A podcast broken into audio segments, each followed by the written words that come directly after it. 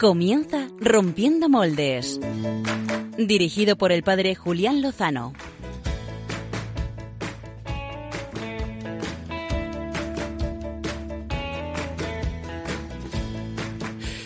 Muy buenas noches, queridos amigos de Rompiendo Moldes, queridos amigos de Radio María, bienvenidos a una nueva aventura de este espacio que quiere romper moldes, eh, trayendo lo de más actualidad de nuestro momento, y, pero para iluminarlo desde la luz de la fe, en este mes de junio, que es el mes consagrado al Sagrado Corazón que celebrábamos la semana pasada. Eh, hay muchos temas encima de la mesa, ahora les comento cuáles vamos a descartar y en cuáles vamos a profundizar. Justo en la raíz. Ya saben nuestros amigos de Twitter que llevamos un par de programas eh, planteando una encuesta con posibles temas y les pedimos que nos iluminen y que nos den su voto. Eh, este, en esta ocasión, pues eh, proponíamos varios temas, como por ejemplo si querían que hablásemos del Estado español, que es un Estado confesional, algunos lo, lo confunden llamándolo laico y otros lo que desean en el fondo es que sea laicista. también aparecía el tema del suicidio demográfico, por el cual ayer viernes en Madrid tenía lugar un congreso importante para abordar esta cuestión. Nos estamos quedando sin jóvenes. Esto es así y nos estamos envejeciendo. Eso significa que somos una sociedad que le faltan ganas, eh, ganas de vivir. Pero estos temas no los vamos a abordar, aunque serían muy interesantes. ¿eh?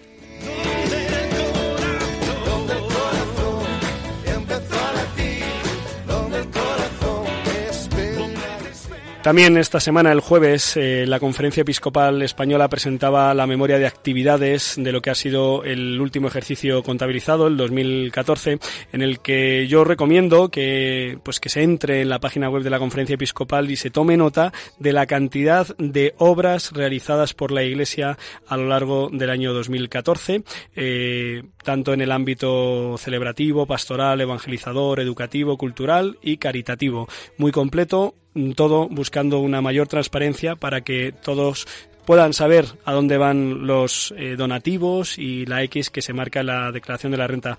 La prestigiosa empresa PricewaterhouseCoopers, que es quien ha hecho este estudio, eh, pues eh, ha, dicho, ha certificado que la Iglesia ha presentado pues esta memoria y es presentada de una manera adecuada y fiable. Esto para que lo sepan todos los oyentes.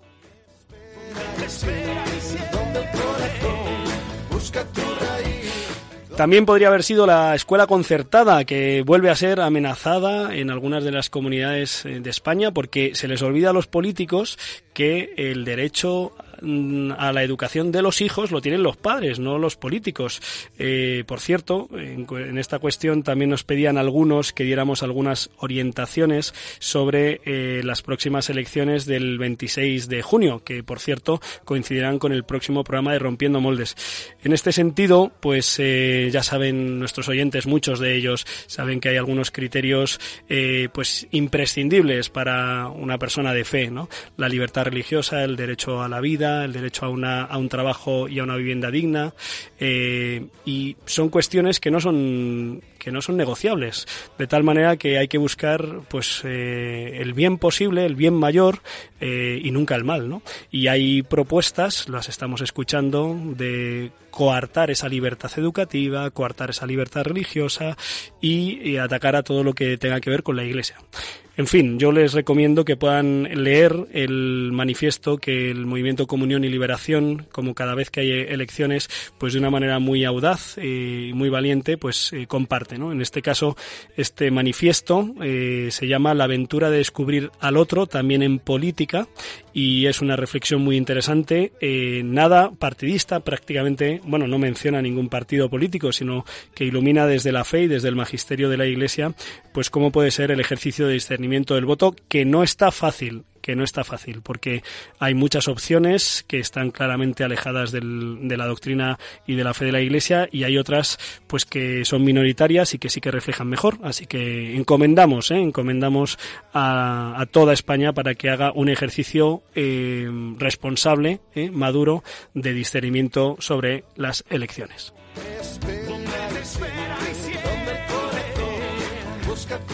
Y habían salido, queridos amigos, eh, dos temas empatados a votos. Lo que habíamos llamado dictadura de género, eh, que alguna persona preguntaba qué era eso de la dictadura de género. Muy fácil. La dictadura de género, eh, no sé si es una expresión nuestra original, quizá haya alguien que la haya empleado antes, es surge de unir ideología de, de, género y dictadura del relativismo.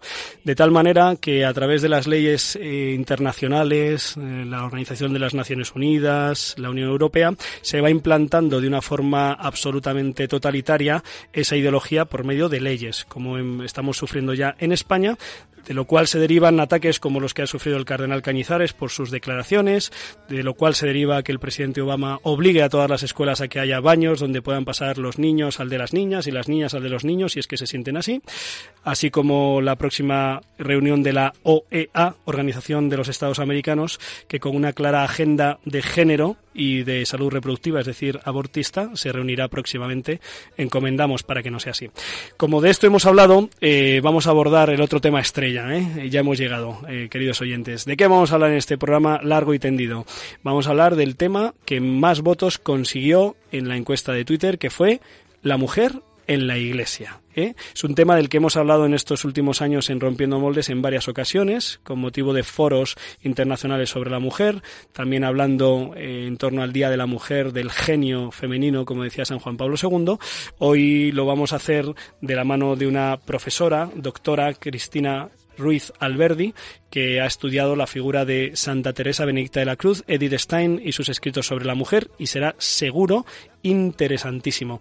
Y además de este tema de portada, que enseguida nos introducimos en él, tenemos las super secciones de Rompiendo Moldes. Muy buenas noches, querido equipo rompedor, ¿cómo estáis? Buenas noches. Buenas noches, Julián.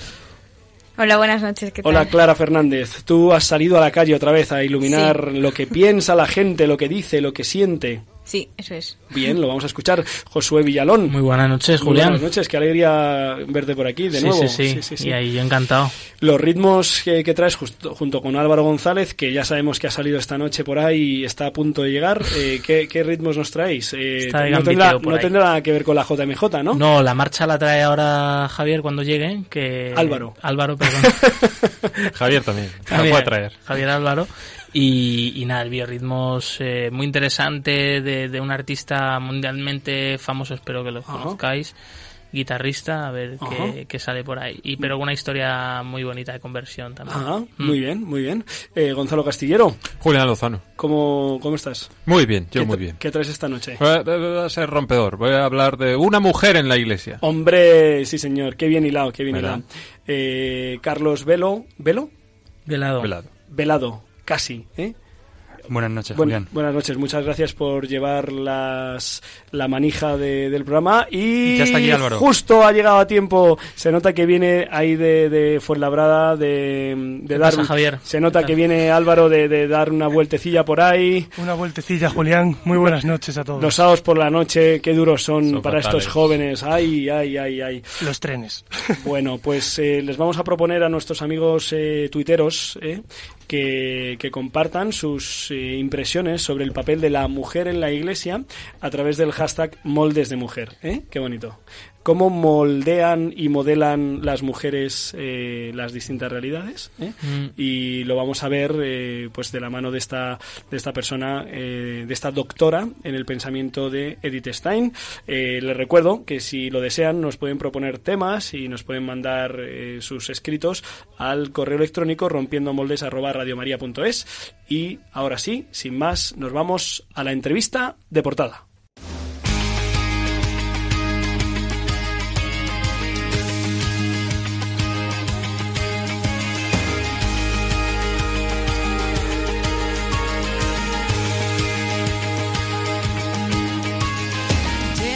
Bueno, bueno, bueno, querida Clara, cada vez te mandamos a misiones más difíciles y arriesgadas. Eh, preguntar por la mujer hoy, a plena luz del día. Cuéntanos, Clara, cuéntanos. Pues hoy Rompiendo Moldes ha salido a la calle para conocer qué opina la gente sobre el perfil que debe tener una mujer para dirigir cualquier grupo o institución, intentando dilucidar si tiene que tener unos rasgos comunes en la personalidad eh, para que una mujer pueda dejar huella. Y ha habido opiniones de todo tipo, pero la mayoría coinciden que la mujer tiene las mismas capacidades, capacidades intelectuales que cualquier hombre, lo profesional.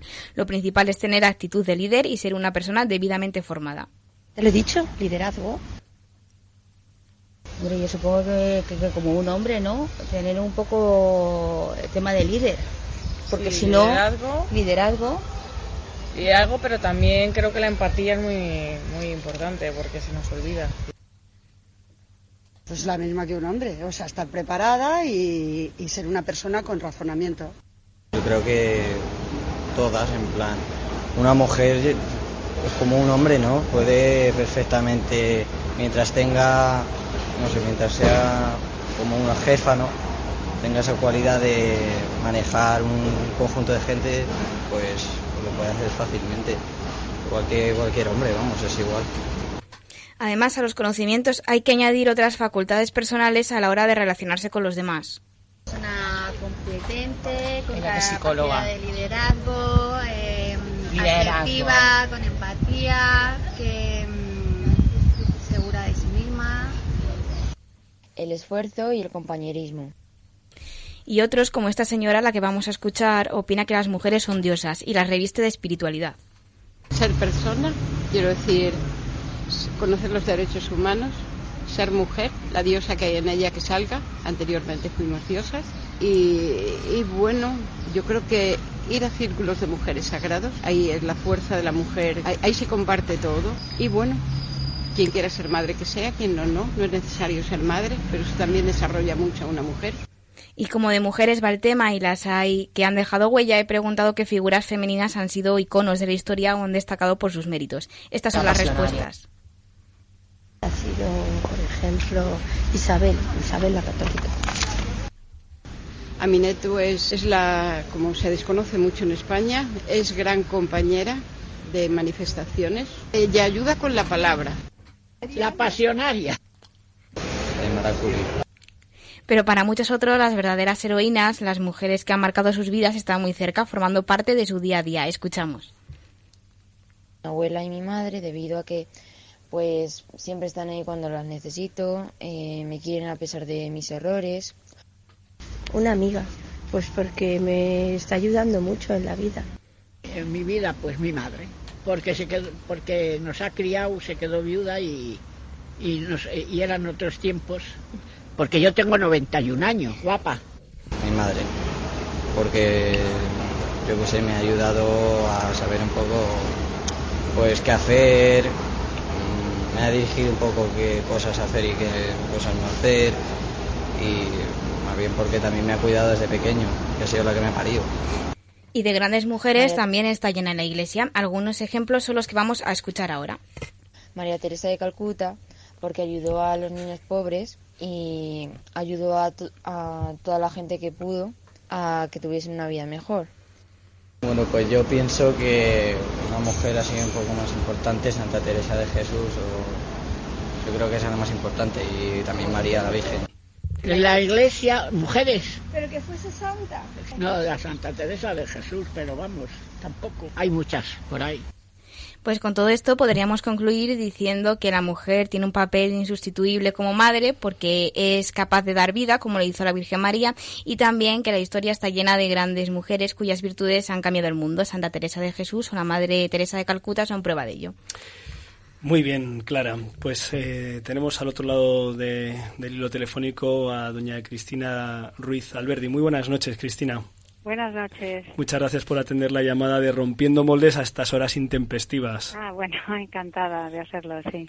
Pues Cristina Ruiz Alberdi es esposa y madre de siete hijos, es diplomada en Magisterio en la especialidad de inglés, licenciada y doctora en Ciencias de la Educación cum laude por la Universidad Complutense de, Madrid, es máster en Humanidades eh, por la Universidad Francisco de, Vitoria, donde, y además es cofundadora y coordinadora mm, durante diez años del curso de verano para jóvenes músicos Santa María del Paular.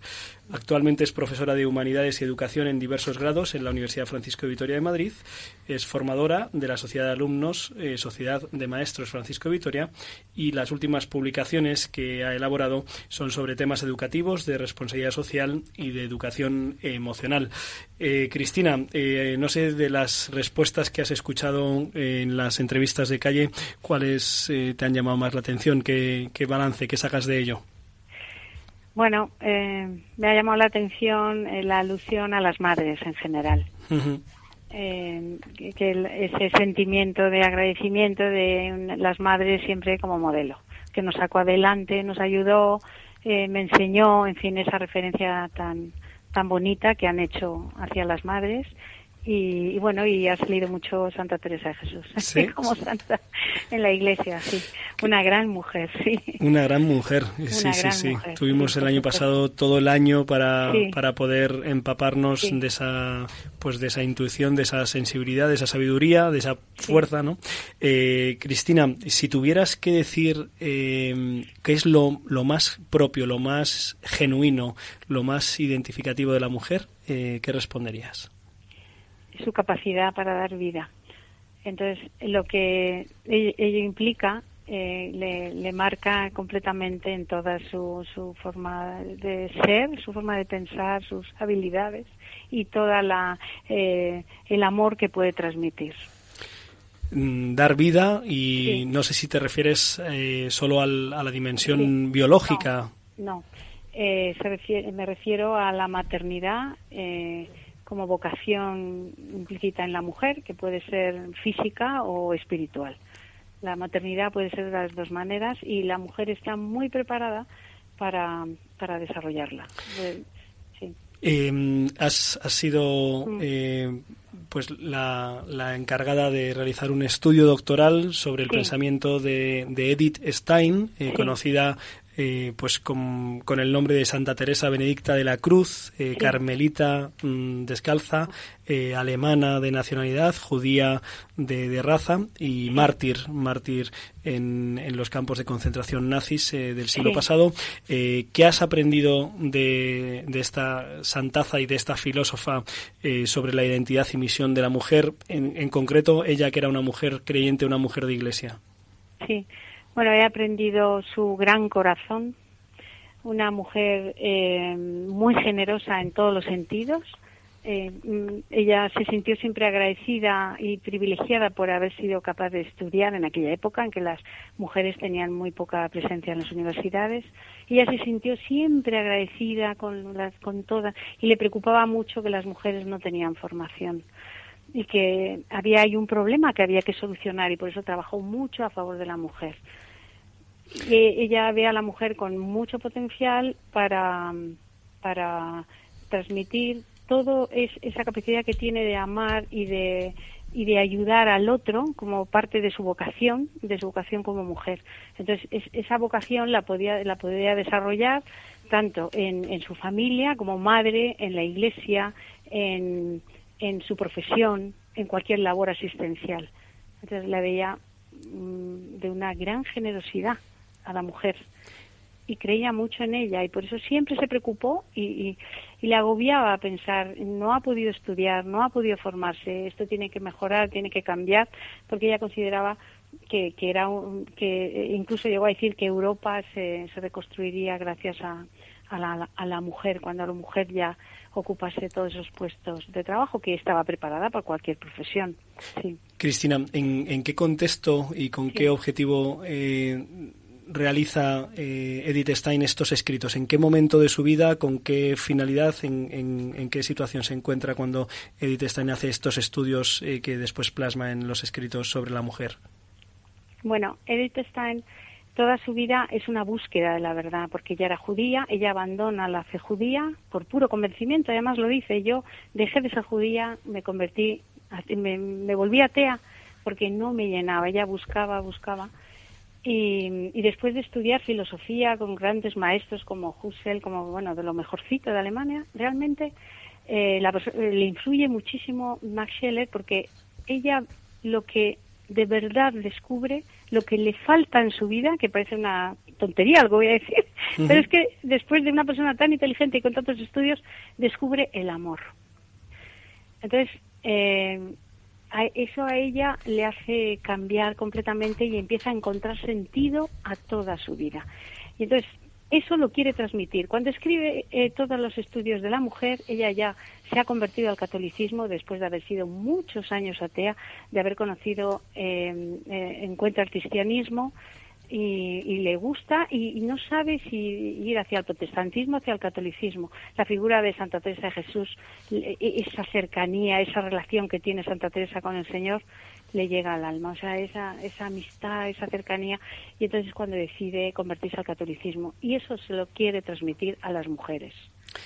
Es eh, famosa, seguramente muy conocida por nuestros oyentes, eh, esa experiencia que tuvo eh, leyendo el libro de la vida de, Santa Teresa, y que si no recuerdo mal pasa la noche entera leyéndolo, no, no puede dejar de leer la vida de, Santa Teresa y cuando termina y cierra el volumen dice, esto es la verdad, ¿no? Es la verdad. Además, Edith, para su época es, es un poco rebelde incluso es rebelde desde el momento en que ya abandona su fe, que, que le cuesta, o sea, un poco la madre pues no lo toma bien, ¿no? Y eso ella, o sea, es una mujer rebelde que busca, que se enfrenta a las cosas, que lucha y, y claro, ve en Santa Teresa, una mujer como Santa Teresa de Jesús, con, con esa fuerza, ese carácter, esa valentía, esa también, ese enamoramiento del Señor tan grande que tiene. Entonces, al ver a Teresa Jesús es que se identifica y, sobre todo descubre lo que es, pues lo que he dicho antes, esa, esa cercanía con el otro, es lo que a ella le faltaba. Y desde esta identidad de, la mujer como con esa capacidad de, dar vida eh, eh, biológica, por supuesto, pero también espiritual, con esa capacidad de esa generosidad, esa atención a, los demás, especialmente a los más necesitados, esa capacidad también de enseñanza. Eh, ¿qué, ¿Qué es lo que está llamada a ser y qué es lo que está siendo en la Iglesia y qué puede llegar a ser más? Nosotras las mujeres. Sí. pues eh, tenemos que hacer muchísimo. A ver, como madres, en este momento yo aprovecho, sí, poder hablar ahora en la radio. Creo que uno de los estudios que hice yo con mi tesis fue em, hablar con las mujeres mayores. Ah. Mujeres de 80 años, hice un estudio muy interesante. Era un poco toda la idea de Edith llevarla a las mayores ellas estaban muy preocupadas porque decían, nosotras eh, hemos transmitido la fe a nuestros niños y ahora esa fe me produce, nos produce una paz. El haber visto toda nuestra vida detrás, entonces nos preocupan nuestros nietos, nuestros bisnietos, porque ha habido un corte en la transmisión. ¿Qué pasa ahí, en ese corte generacional? Entonces, este es un problema. Es un problema que nosotras como madres, como mujeres, como profesoras, como eh, personas asistenciales que estamos en la iglesia, nos tenemos que replantear.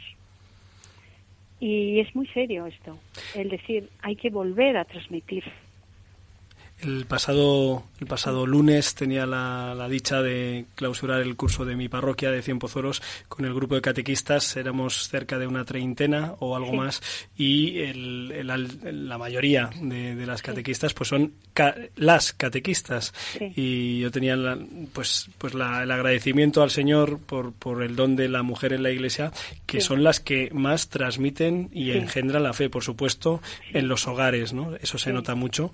Eh, sí, y, en, y también en, en, lo que es la, digamos, la instrucción catequética. ¿Qué, qué más... Eh, ¿Qué más lugares, qué más actividades, qué más iniciativas crees que deberíamos impulsar desde la Iglesia para que la mujer sea todo lo que lo que debe ser dentro de, de nuestra pues de, nuestra Iglesia, de la católica?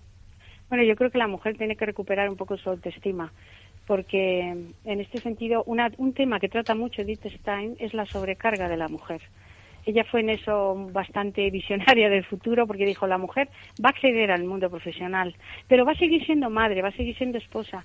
Si no hay una buena colaboración del hombre, si no hay una buena colaboración, si no busca la gracia, si no busca la paz, lo va a pasar mal porque va a notar una sobrecarga enorme y va a flaquear sus fuerzas, su energía, se va a sentir mal.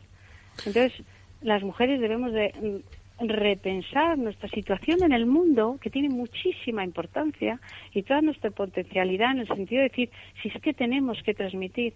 Entonces, mm, ver mm, otras, no sé, otras formas de, de llevar nuestras familias, de llevar a nuestros hijos, porque estamos, eh, de verdad, lo podemos hacer. Y, yo recuerdo los testimonios de aquellas mujeres mayores que no tenían estudios, no tenían, pero madre mía, lo que yo aprendí con aquellas encuestas qué sabiduría de la vida. Y nos decían que no pierdan lo bueno de la vida, que no, que no se vuelvan ambiciosas, tanto que han criticado comportamientos de los hombres y van a caer en lo mismo. Entonces, hay que volver a repensar el papel de la mujer en la sociedad. Cristina, buenas noches. Soy Gonzalo. En este eh, repensar el papel de la mujer, eh, ¿Debiéramos eh, hacer alguna reflexión también acerca de la maternidad? Eh, estamos viendo una sociedad en la que las mujeres probablemente estén dejando de poner la maternidad en un lugar preferente, postergándola, retardándola, a veces incluso hasta límites ya que no permiten el, el, ser madre. ¿Debieran las mujeres pensar acerca de la maternidad? A ver, eh, la mujer tiene que repensar el, el tema de la maternidad, pero sobre todo tiene que, no sé, recuperar un poco su autoestima, porque concretamente en España el cambio de estilo de vida de la mujer ha sido muy brusco. Si pensamos que en el año 78 llegó la Constitución y, y todo, ha corrido tanto, ha corrido tanto este estilo de vida que, que, yo creo que todo eso pues eh, pasa a una factura. Entonces yo creo que ya estamos en un momento, que eso además Edith Stein lo dijo, eh, llegará un momento en que habrá que calmarse un poco y sentarse a pensar y decir, vamos a, ver eh, qué nos estamos llevando en el camino, ¿no? Concretamente el tema de la familia, el tema de los niños, que estas mujeres mayores me lo decían, nos preocupan esos niños, nos preocupa que la mujer esté tan cansada, que esté tan agobiada. Entonces, sí hay que sentarse a repensar y decir, bueno, vamos a buscar lo bueno, lo verdadero y lo bello de la vida y que nosotras somos capaces. Ya hemos demostrado hasta dónde podemos llegar. No tenemos que demostrar nada a nadie, ya lo hemos demostrado. Vamos a calmarnos. Una mujer es capaz de cualquier profesión. El tema de la maternidad es que tienen miedo a perder un puesto que les ha costado mucho conseguir. Dicen, claro, ahora con las bajas de maternidad vuelvo al, al trabajo y ya no voy a tener ese estatus. Claro, ese es un tema que nos llevaría para otro debate, sería un tema de conciliación y de que toda la sociedad tiene que colaborar. Pero cuando una mujer está convencida de lo que está haciendo es maravilloso y es prioritario, a lo mejor no le causa tanto trauma. Eso es importante. Ahí me refiero cuando hablo de la autoestima, que hay que mejorarla. Entonces hay que. La mujer necesita ayuda hoy, porque se le ha pedido mucho, en muy poco tiempo. Y, no ha ido en paralelo la colaboración de la sociedad y del hombre, ha sido un cambio muy rápido. Entonces yo creo que ahí hay que pararse y pensar un poco. Cristina, ¿y están siendo las mujeres las propias enemigas de las mujeres? ¿Son las propias mujeres las que están metiendo demasiada presión? Bueno, ahora mismo no. Se pasó unos años que sí, sobre todo las primeras generaciones de las típicas ejecutivas, agresivas, tal, eran las peores, decían que eran unas jefas tremendas, eran como, estaban contra el mundo porque les había costado tanto llegar a ella, era como que yo he sido ama de casa muchos años, ya las amas de casa nos miraban como si fuésemos, bueno, algo tremendo, ¿no? Yo creo que ya hoy no, hoy no. Desgraciadamente hoy la mujer que va a trabajar dejando niño a la guardería normalmente va llorando en el coche hasta que llega al trabajo. Y eso es muy triste. O sea, hoy ya creo que hemos tocado un poco fondo decir, caray, ¿por qué tengo que dejar a mi niño con seis meses o con cuatro meses en una guardería? ¿Por qué? Entonces eso es muy triste. Ahí está. Cristina, buenas noches. Soy Josué, colaborador de aquí del programa. Eh, mi pregunta es, eh, hablamos mucho de lo que tiene que aportar la mujer a la iglesia, lo que falta por aportar, pero también qué es lo que aporta la, la iglesia a la mujer. Eh, de, de, hoy, qué es lo que aporta pues el encuentro con Jesucristo, la experiencia de fe vivida en, en la comunidad eclesial a, la mujer, pues no sé, contestando desde tu experiencia personal o también desde tus estudios, eh, ¿qué tendrías que decir a esto? Pues yo creo que habría que animar a las mujeres a que a que volviesen a la iglesia. Parece una tontería esto y dices, uy, no, porque lo necesitamos que volviésemos más a la iglesia en el sentido de ir a, pues eso es como a recargar un poco, a buscar la gracia, a buscar la paz, porque estamos necesitadas de paz. Eh, tenemos una vida muy complicada. Entonces, muchas veces, y además eso lo decía Edith Stein, dice, es que una mujer, por muy bien que haga las cosas, pues tiene, eh, tiene su marido, tiene a veces problemas económicos, los hijos no siempre son como queremos, tienes unas ilusiones, tienes unas... y de repente, no, hace todo lo contrario. Entonces, a ver, son muchas frustraciones, son muchos problemas, y somos como un poco el comodín donde todo nos va llegando y nos quedamos secas. Eso es que llega un momento en que hay que ir al agua, hay que ir a la fuente, hay que volver a la iglesia. Entonces, esto parece una cosa de, oh, muy antiguo y tal. No, no, no. Cualquier mujer que encuentra la paz en la iglesia, que se encuentra con Jesucristo de verdad, ya no lo deja por nada en el mundo, por nada. Pues eh, de esa necesidad de, de subir la autoestima, eh, pues que en el fondo es fruto del saberse amado y bien amado, pues el, lugar, si hay que buscar uno, desde luego, es el lugar del encuentro de Jesucristo con, con, la mujer, que es la iglesia, como hemos tenido la gracia de vivir, pues todos los aquí presentes. Eh, la iglesia es mujer, ¿eh? la iglesia no es el iglesia, decía el Papa Francisco, sino la iglesia, y por eso también tenemos que mirar pues a esa capacidad de la, de la mujer de dar vida y de dar la vida, de enseñar, de entregarse, de ser madre, eh, pues para que la Iglesia sea más como el Señor la, ha soñado. Eh, como modelo mm, pues eh, más perfilado pues el de nuestra madre la Madre de Jesucristo, Madre nuestra María Santísima. Eh, Cristina Ruiz Alberdi, muchísimas gracias por atender la llamada de Rompiendo Moldes. Eh, hemos, hemos iniciado eh, un camino de ayuda para que cada una, cada mujer en la Iglesia, que son muchísimas, pues lo sean plenamente y ayuden a la Iglesia, hombres y mujeres, a, a también vivir dentro de la comunidad eclesial en su rasgo femenino que es como el Señor pues ha querido que fuera. Muchísimas gracias, Cristina. Gracias a usted. Un fuerte abrazo. Un abrazo. Hemos, hemos llegado hasta, hasta aquí en esta conversación, reflexión. Eh, Edith Stein, Santa Teresa de Jesús, bueno, tantísimas, la, Virgen María, por supuesto, han, han, salido en, estas, en estos minutos de reflexión. Eh, yo doy gracias eh, a Dios por tantísimas mujeres en la Iglesia que me han, pues, que me han llevado al Señor, que me lo han hecho ver, que me suponen un ejemplo, un testimonio impresionante. Y casi, casi mm, tan impresionante impresionante como el que me suscita Gonzalo Castillero, al que vamos a escuchar ahora con atención.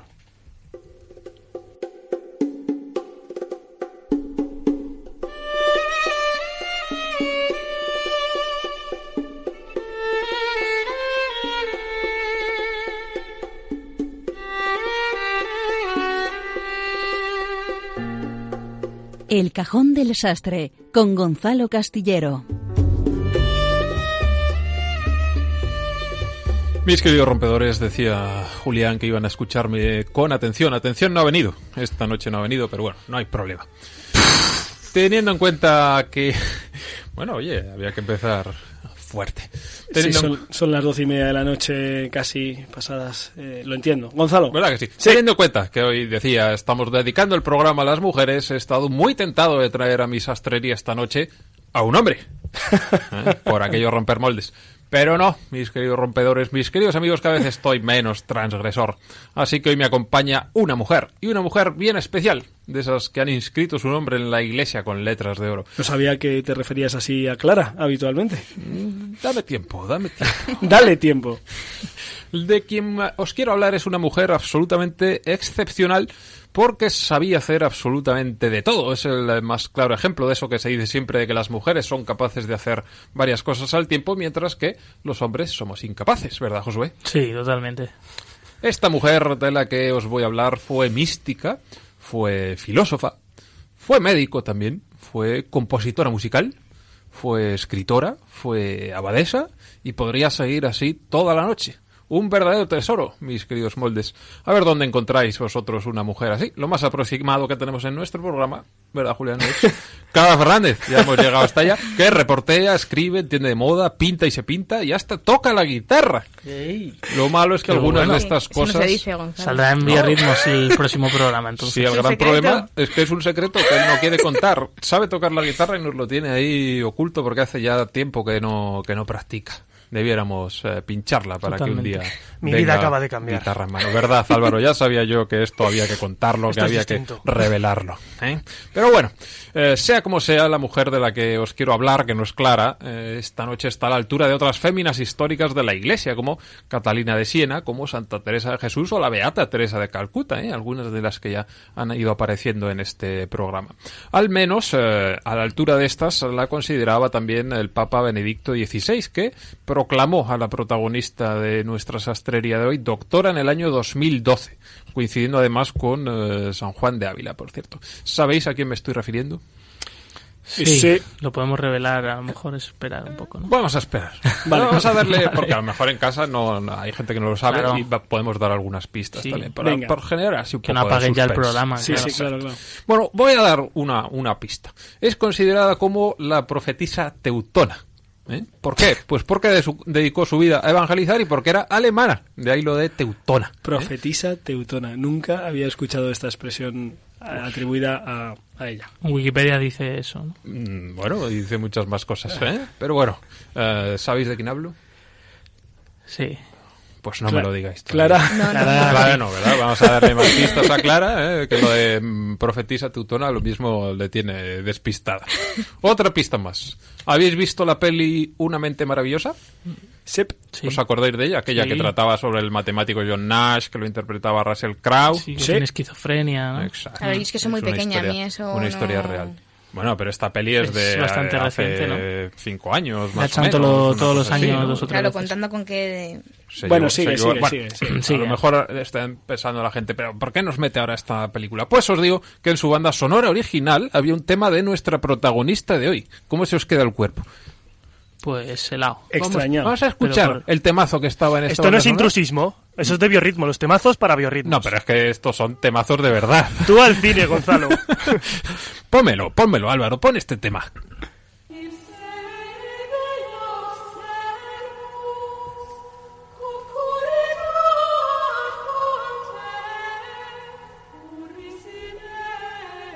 Seguís sin tener eh, ni idea de quién es. No. Hemos dicho antes que sí. pues decidme ya quién es. Venga, eh, Julián Lozano. Adelante. No, no, no, Clara, Clara, dilo. Clara, Clara. Pero... Hildegard von Bingen. Lo pone ahí.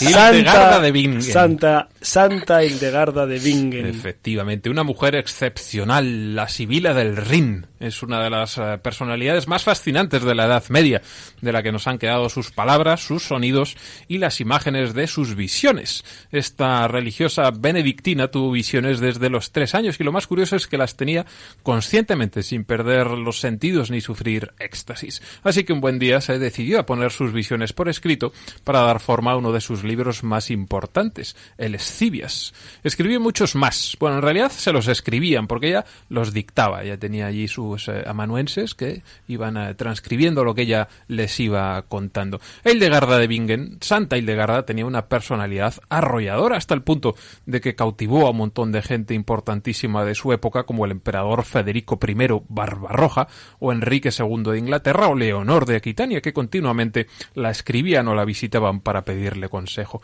Y rompía moldes continuamente porque, a diferencia de lo que se acostumbraba en su época, Hildegarda no se limitaba a estar entre las paredes del convento, sino que se hacía de vez en cuando viajes para predicar. Viajes, además, bastante largos en los que pues recorría todos los alrededores del convento en el que ella residía. Y aún así tenía tiempo para seguir escribiendo libros, que nos han llegado hasta, hasta nuestros días gracias a la admiración que, sintieron por ella varios monjes, que son los que se encargaron de recopilarlas, como el Risen Codex, que es un códice, un códice gigantesco de tamaño ¿eh? y que eh, ni más ni menos pesa 15 kilos de peso Imaginaos el tamaño de ese libraco, ¿eh? mucho más que el libro gordo de Petetti.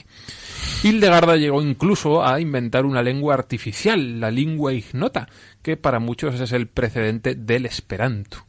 En fin, Hildegard de Bingen, una mujer excepcional que puso en el centro de su vida a Cristo. Y a los que queráis conocer un poco más en profundidad la figura de esta doctora de la Iglesia, os recomendamos que visitéis la abadía benedictina de Aibingen, que está en la localidad de Rüdesheim, muy cerquita de Frankfurt, en Alemania, que es donde reposan las eh, reliquias de esta santa tan maravillosa que hemos conocido esta noche y que merece mucho la pena. Ah, y por cierto, un último apunte para los eh, más curiosos. La actriz española Ángela Molina interpretó a Hildegarda de Bingen en una película italiana del año 2009 que se titulaba Barba Roja. Ahí queda eso. Oye, había una, una otra, otra película en la que aparecía Hildegard de Bingen. Hay varias, hay, varias, sí, sí, hay varias. ¿te, acuerdas de algún título? Ahí te he puesto en un brete. Ahí me es complicado. Hay un par de pelis alemanas eh, que recogen su, su vida. Teutonas. Bueno, pues muchísimas gracias eh, Gonzalo Castillero por habernos traído en este Rompiendo Moldes en el que hablamos de la mujer en la iglesia a una gran mujer eh, muy de iglesia, Santa Hildegarda de Bingen, doctora de la iglesia. Y mm, después de haber escuchado los ritmos que ella mismo compuso, mm, no era su voz original, porque en, en, el siglo XIII, no, el siglo XII no había estos sistemas de grabación que tenemos hoy, vamos a escuchar a otros sistemas, otras grabaciones que nos traen los músicos expertos de Rompiendo Moldes.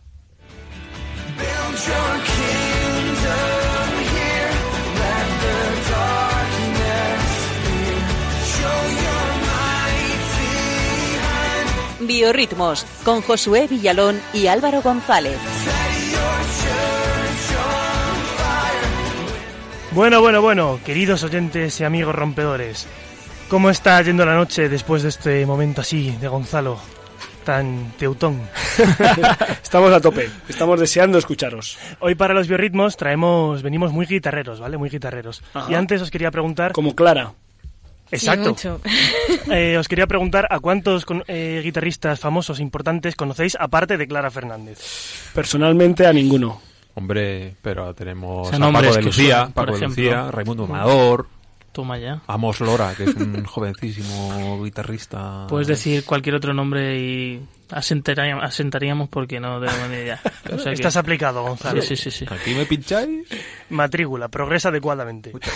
Eh, decían que el, el, más, el mejor del mundo era un australiano, el que estaba en... Eh, joder, ¿cómo se llama este hombre? ¿El de ACDC? No, no, no, ah. no, no. To the Walk of Men. no. Vale, lo buscaré. Pero bueno, venga. Eh, Yo veía no hace mucho un guitarrista que tocaba con el pie porque no tenía brazos. No sé ah, si habéis visto esos vídeos. Sí, sí, es, impresionante. Actuó delante de San Juan Pablo II en la JMJ de Denver. Sí. Efectivamente, vamos a buscar su nombre que no me acuerdo. Seguid, seguid, por favor. Eh, bueno, si os ponemos estos acordes de guitarra, a ver si identificáis de quiénes son. Gonzalo, esto es lo tuyo. Ay, dale, dale.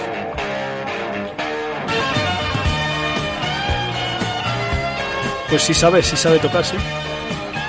A ver, ¿alguna idea, chicos? Esto... Hemos puesto un poco difícil. No, no, no. ¿Sí? ¿Te suena? No vamos, a volver, no vamos a volver a preguntar. Esto es mano lenta. ¿Mano lenta? mano lenta. ¿Sí? ¿Eso qué quiere decir? A ver. Pero bueno. ¿Estás mal preparado, Josu? Joder, es que la verdad que con Gonzalo Castillero siempre tenemos a un buen sastre cultureta de pro que nos deja a todos por los suelos. Bueno. de pasta me delatan. ¿Cuál era su otro mote, Gonzalo? Bueno, ese ya os lo dejo a vosotros. bueno. Bueno, pues estamos escuchando una canción que formó parte de la banda sonora de la película Uno de los nuestros, del gran Scorsese. Eh, aunque Gonzalo siempre trae el cine, pues oye, nos metemos también en su campo, que antes ha citado la música, pues a nosotros. Pues sí, nos eh, referimos al guitarrista y compositor Eric Clapton, eh, también con el seudónimo de Mano Lenta, y estamos escuchando la canción titulada Laila.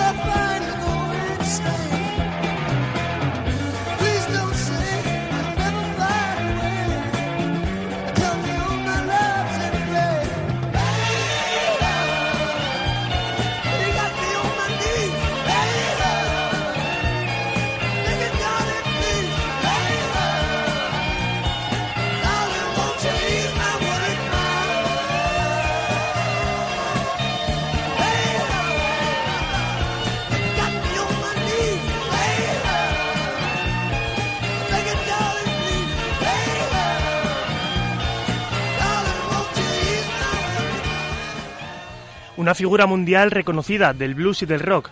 Eric Clapton nació en Inglaterra el 30 de marzo de 1945. Tuvo una infancia difícil. Su madre solo tenía 16 años cuando le dio a luz, y su padre, que era un piloto militar canadiense que había participado en la Segunda Guerra Mundial, nunca reconoció su paternidad. Eric creció creyendo que sus padres eran sus abuelos, y que su verdadera madre era su hermana mayor.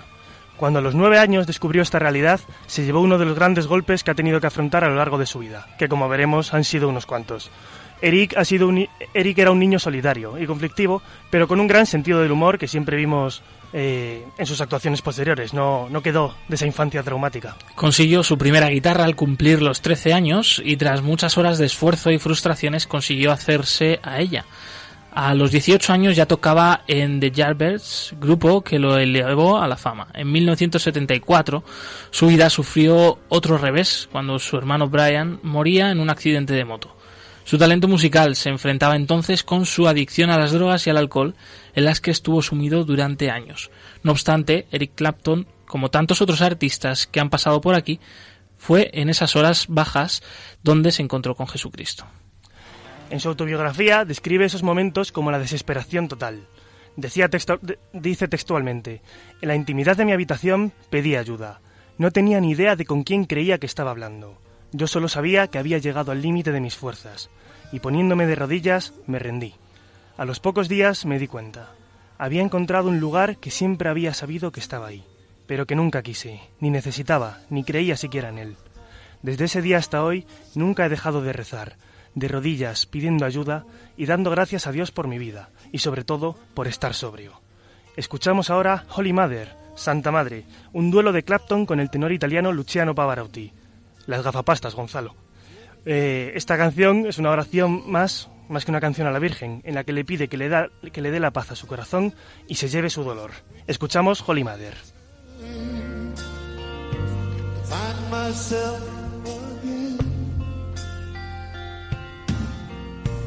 Hold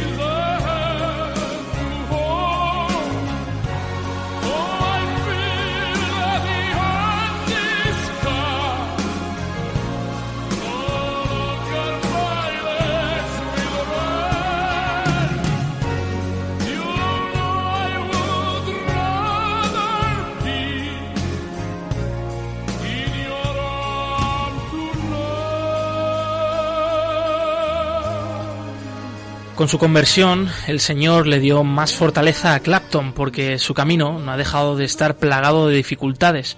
A principios de los 90, uno de sus mejores amigos, Steve Wright, falleció en un accidente de helicóptero, al tiempo que su pareja sentimental, Carla Bruni, abandonaba a Eric por otro cantante exitoso, Mike Jagger.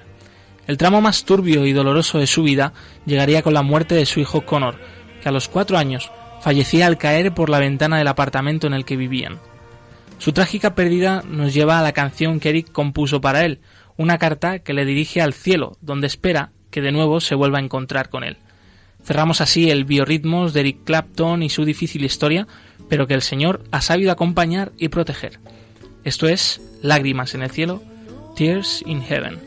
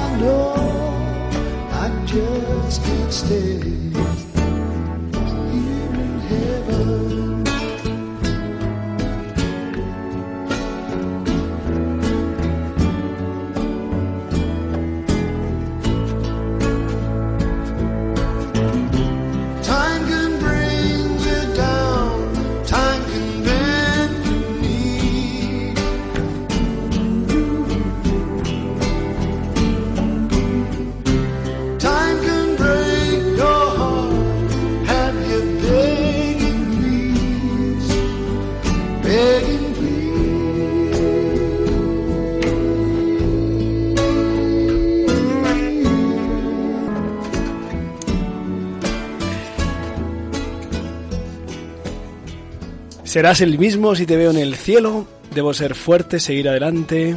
Cogerás mi mano si te veo en el cielo. Encontraré mi camino porque estás en el cielo. Igual que en Holy Mother le había pedido a la, Virgen en ese momento de, de, su conversión, en ese momento en el que tocaba fondo, escucha mi oración, de alguna manera sé que estás aquí, lleva esta pena conmigo, puedo esperar. Muchísimas gracias por traernos este artistazo ¿eh? y de, que además tiene una historia de, pues de misericordia, ¿verdad? En este año de la misericordia, muchas gracias. Eh, y pues eh, vamos a terminar con estas eh, lágrimas en el cielo. Eh, con la esperanza puesta en, precisamente en este cielo. Por cierto, por cierto, eh, terminamos con música y continúa ahora la música aquí en eh, Clásica, en Radio María, que viene a continuación de la mano de María José López. y me vais a permitir que haga una invitación extraordinaria, especial a todos nuestros oyentes para que escuchen mañana domingo a las 4 de la tarde un magnífico programa que se llama La Mirilla. Seguro que muchos lo conocen.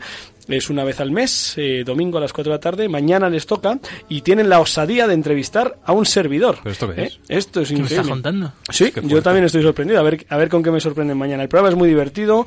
Lo llevan adelante el equipo de redactores de esta casa. Lo conocen segura la mayoría de nuestros oyentes. Lo conduce Rocío García. Está Lorena del Rey, responsable de voluntariado, y Paloma Niño, otras de las redactoras. También hay un equipo de, hombres como Pablo Aguado, Luis Mesa y Nacho Sánchez que ponen el toque de humor en, en el programa. Yo, bueno, si queréis reíros un rato, mañana a las 4 de la tarde nos reiremos juntos hablando de un tema precioso que es el de la amistad.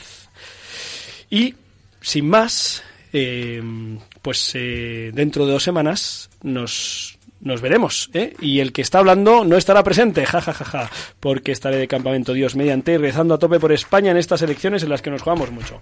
Por cierto, hemos rezado mucho con los, por los que han hecho la prueba de acceso a la universidad, la PAU, y saludamos y agradecemos a Clara Fernández, Gonzalo Castillero, Josué Villalón y Álvaro González su presencia. Saludos a Cristina Lozano, Pachi Bronchalo y María Redondo que no han podido estar. Recuerden que con el Señor lo mejor está por llegar. Hasta dentro de dos semanas. Han escuchado en Radio María Rompiendo Moldes, un programa dirigido por el padre Julián Lozano. Donde estén tus sueños, donde tus anhelos se ponen al sol.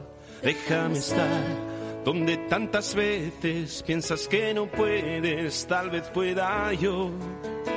Déjame que sea yo tu fortaleza